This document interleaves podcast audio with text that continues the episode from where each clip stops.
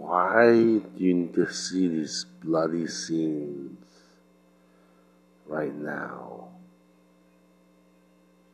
Because of Obama? You have an illness, racism.